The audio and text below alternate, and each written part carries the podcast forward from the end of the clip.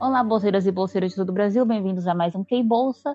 Eu sou a Débora e eu estou aqui com uma convidada especial, a Jéssica. Bem-vinda, Jéssica. Oi, tudo bem? Muito prazer. E a gente vai fazer aqui para vocês a review do primeiro episódio do Kingdom. Kingdom é um novo reality da Mnet que se você é do meio do K-pop, a não ser que você esteja debaixo de uma pedra, você já deve ter ouvido falar alguma coisa. O Kingdom, ele é um programa que ele é de uma linha de programas da Mnet que nasceu em 2019 com o Queendom, que foi um programa de disputas entre grupos femininos onde elas iam disputar é, apresentações em palcos, terminando com a apresenta com um, um comeback. O, e eles iam acumulando pontos e o grupo que tivesse mais pontos iria ganhar. Com o sucesso do Queendom, que teve sucesso tanto em audiência quanto em repercussão, engajamento e para os grupos que participaram, a Mnet achou que era uma boa ideia continuar a franquia. A sequência do Kingdom seria o Kingdom, e eles começaram essa franquia ano passado com Road to Kingdom, onde eles deram a oportunidade para grupos menores do K-pop, grupos que ainda não tinham alcançado o primeiro in ou que demoraram para alcançar, grupos que estavam tentando aparecer no mercado para eles terem a chance de competir e irem para o Kingdom competir com grupos já mais estáveis. No Road to, to Kingdom, o vencedor foi o The Boy, que levou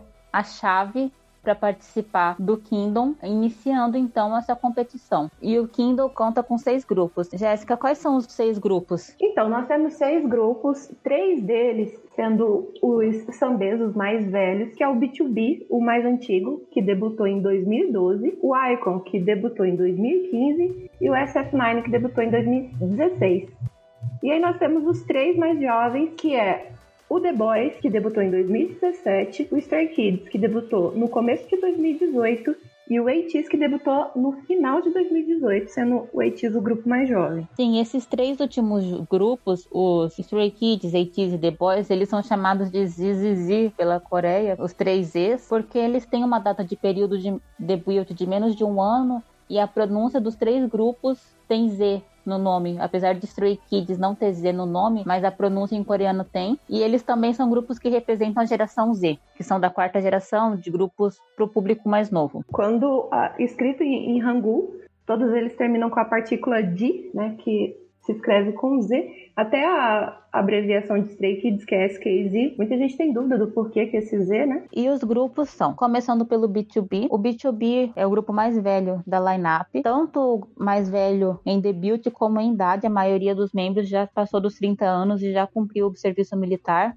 dos que estão ali, os quatro integrantes. E o desafio deles foi, primeiro, que teve a expulsão de um membro do grupo por escândalo com drogas, que é uma coisa muito séria na Coreia, e o desafio deles é se recolocar no mercado, se reapresentar após o período militar, após o escândalo. E o desafio pessoal de mostrar que eles ainda estão no mercado, que eles ainda são bons e que eles podem competir. Como eles falaram, e é o lema deles, sonhos não morrem e sonhos não são só para os jovens, mas eles, como artistas mais velhos, também podem sonhar e também podem se desafiar no mercado. O foco do B2B como grupo é o vocal e eles exploraram isso ao máximo na sua apresentação, onde eles apresentaram uma versão de Beautiful Pain em coro começando a capela com o arranjo vocal e foi uma das apresentações mais tocantes. Pessoalmente, não importa quantas vezes eu vejo essa apresentação, sempre vai me emocionar pela emoção e a qualidade vocal deles. Já o Icon, ele é um grupo de 2015, debutou em 2015 na IG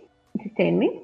Eles são focados muito em hip hop, tendo um dos membros, o Bob, ganhado o Show Me The Money, que é o maior concurso de hip hop da Coreia. Eles emplacaram vários sucessos, mas estão em atos há mais ou menos um ano e meio, devido à saída do Rambin, que era líder, escritor, inclusive foi o compositor de Love Cenário, o grande hit do grupo. Eles estão voltando aí após essa pausa de um ano e meio. A apresentação deles, de Rifintar, foi focada em performance e eles não apresentaram tanto vocal e mais sim o seu swag hip hop e mostraram aí que eles estão bem. O SF9 é um grupo masculino de 2016 da FNC, que é a mesma empresa do AOA, Cherry Bullet. AOA foi um grupo muito importante da terceira geração. Do CN Blue, que é uma banda de rock bem importante no cenário coreano. E o SF9 é um grupo que Os membros, eles são todos muito bem apresentáveis, são todos altos, bonitos, e eles têm muitas promoções solos, como modelos, propaganda, atores, com alguns membros tendo mais destaque que outros por aparecerem em doramas famosos. O desafio do grupo vai ser se mostrar como grupo completo. Eles não são só um grupo de atores e modelos, mas um grupo musical, e é esse o desafio deles. Eles apresentaram Good Guy, que é a canção de maior sucesso deles até o momento, e foi uma versão muito sofisticada, onde todos usaram ternos lindamente, fizeram uma apresentação sensual na medida certa, sexy sem serem vulgares, e apresentaram muita presença de palco.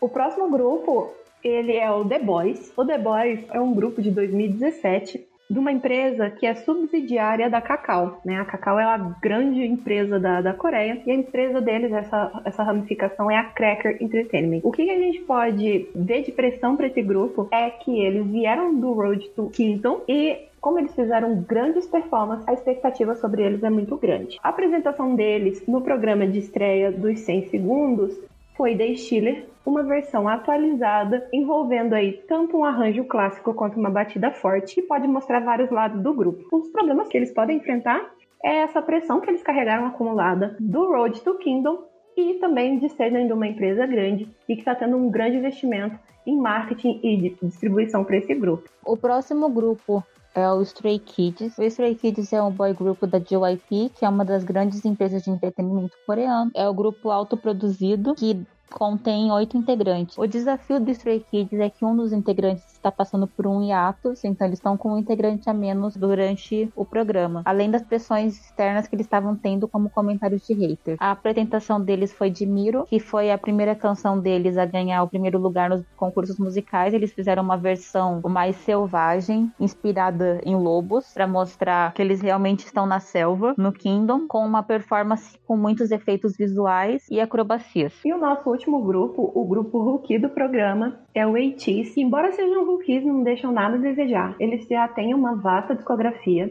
Esse grupo, originalmente, ele tem oito membros. Ele é da KK Entertainment. É, no programa estão se apresentando somente sete grupos, porque o Mingi, um dos rappers, entrou em atos devido a problemas de ansiedade. Então, os sete membros eles vão estar atuando no programa. A música que eles apresentaram foi o Wave, que é responsável pelo primeiro win do grupo. Essa música originalmente ela é dançante e refrescante, mas eles fizeram uma nova atualização bem pesada e com vários efeitos. Foi mostrado no palco efeitos de fogo e até mesmo destaque para o Rojong, que é o líder do grupo, com sangue na boca e uma performance muito forte. Claramente no Kingdom a gente tem dois estilos de participantes, os Sumbanis e os da geração Z, os da quarta geração. E a gente vê que eles têm desafios diferentes. Aí, quais seriam os desafios dos grupos Sumbanis, como mais velhos? A dificuldade dos grupos mais velhos, dos sambês, é principalmente reinventar nesse programa, porque comparativamente com os grupos da quarta geração, as performances deles não são tão agressivas, tão acrobáticas, então eles vêm aí para se recolocar no mercado e mostrar que eles ainda são competitivos. Em comparação, os grupos da quarta geração os ZZZ, o desafio deles é mostrar suas individualidades e versatilidades. Eles são grupos conhecidos por performances muito elaboradas e agressivas, e eles contêm conceitos similares, e o desafio deles vai ser mostrar diferentes cores deles e que eles podem ter versatilidade vocal e também de sensibilizar o público além das performances acrobáticas. E também a oportunidade deles de se apresentarem para o grande público coreano, que é um mercado que eles ainda estão conquistando. Os Zizizis, né? Eles têm uma fanbase internacional muito forte, mas eles ainda não estão presentes no mercado coreano. Então esse programa aí é uma grande possibilidade para eles se inserir no mercado coreano e se divulgar cada vez mais. Então a gente teve as apresentações, a gente teve a revelação de três dos seis lugares, que foi feito por votação global. Lembrando que essa rodada ainda não é uma rodada oficial, ela é só de abertura para dar o pontapé inicial. E a gente teve até agora em quinto lugar o ATEEZ, em quarto lugar o SF9 e em terceiro lugar o B2B. Com Icon, Stray Kids e The Boys ainda para serem revelados no próximo episódio, nas posições de primeiro, segundo e sexto lugar. Então a expectativa dos fandoms é bem grande para saber. Principalmente quem ficou em sexto lugar, né? Porque os três que estão esperando para serem revelados, ninguém esperava que algum deles ficaria em sexto. Sim, são os concorrentes mais fortes que a gente tem ali. E, Jéssica, qual é o seu ranking e qual é a sua expectativa para esses três primeiros lugares? Tem a minha torcida e a minha expectativa. A minha expectativa é que, como foi uma votação global feita por aplicativo lá nos fãs, o Stray Kids ele pode ficar em primeiro lugar, né? E o Icon e o The Boys aí disputando o sexto lugar. Relevando o fandom, acredito que o Icon fique em segundo e o The Boys aí como uma surpresa fica em sexto lugar. Então para mim é Stray Kids, Icon e The Boys em sexto lugar. E o seu, Débora? Eu concordo com você, eu acho que o Stray Kids ele é um forte concorrente ao primeiro lugar, porque tem uma fanbase internacional muito grande que estava muito focada no período de votações. Se o Icon ficar em sexto lugar, vai ser uma surpresa, considerando o tamanho do fandom deles global e coreano, eles têm uma fanbase asiática muito forte. Então, eu não descarto eles ficarem em sexto lugar, mas seria surpreendente. Assim como o The Boys, que mesmo que aparentemente tenha uma fanbase menor, eu não acharia que eles ficariam depois do SF9 em presença global. O SF9 para mim foi a grande surpresa nesse ranking. O ATEEZ eu esperava que eles ficassem ali entre quarto e quinto lugar mas eu não acreditava que o SF9 ia pegar uma posição tão boa logo de cara. Considerando que é uma votação global, que é uma votação de fãs, não foi uma votação feita por especialistas pensando a nossa visão de tamanho de fandom. O Icon, ele mesmo tendo esse ato de um ano e meio aí, pelas visualizações no YouTube do Stage, a gente pode ver que os fãs realmente ainda não, não abandonaram o grupo, porque eles estão em segundo lugar nas visualizações. Então, nós podemos aí já ter uma previsão de que a votação no aplicativo também foi expressiva.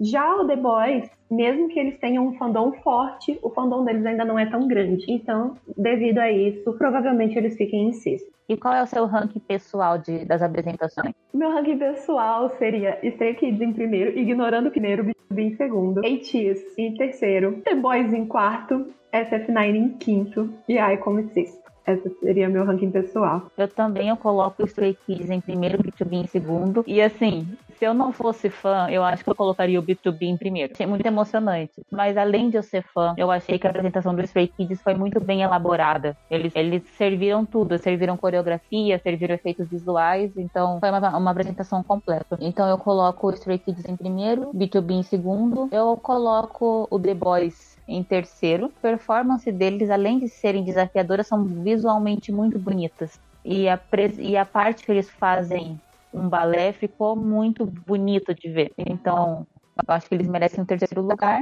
Quarto lugar no meu ranking pessoal, o ATEEZ, em quinto lugar o SF9 e em sexto lugar o Icon. O Icon é um grupo Iconics, não me apedrejem. Eles têm muita presença de palco e muito carisma. Isso é visível, todos os, todos os participantes repararam e admiram isso neles, mas considerando o nível de apresentação dos outros grupos, o deles teve menos conteúdo para ser visto. É, considerando toda a experiência do grupo, o fato deles não terem vindo ao vivo, inclusive na parte do rap do Bob, que aí um dos grandes nomes do programa, foi realmente um pouco desapontador. Então, por isso, né, nesse caso, eu também eu concordo que o Icon ficaria em sexto lugar. Não pela qualidade do grupo, obviamente, mas só pela performance que eles entregaram. E é isso. Semana que vem a gente volta para falar com vocês quem ficou em primeiro, segundo e sexto lugar. E também para debater os próximos episódios, stages, bastidores. E é isso. E deem views nos grupos. Isso é uma parte importante. Corresponde a 10% da pontuação total. Pode parecer pouco, mas esses 10% podem decidir nos detalhes. Nesse programa, a divisão entre fã e especialistas foi bem meio a meio, né? Nós somos responsáveis por em 10% pela visualização e 40% em votos globais. Então, fiquem sempre ligados aí no seu grupo favorito e votem e deem muitos views, porque isso realmente vai fazer a diferença lá no final. E não ataquem nenhum grupo. Fair play. Eles estão ali, eles respeitam uns aos outros, eles admiram uns aos outros, então não precisa as fanbases se atacarem. Exato, a gente pode tirar o B2B aí de exemplo. O B2B é o grupo mais velho, o grupo mais conhecido da Coreia. Eles estão em primeiro nas visualizações, mas mesmo assim, nem a apresentação formal dos grupos eles aceitaram. porque eles disseram que eles querem tratar todo mundo como família, querem ser amigos, fazer um jogo. Então, se os próprios concorrentes estão fazendo um jogo justo, não seria, eu acredito que nenhum dos grupos ficariam orgulhosos ou felizes das fãs fizessem um jogo sujo aí por trás dos bastidores. É isso. Muito obrigada, bolseiros e bolseiras, e até o próximo episódio. Tchau!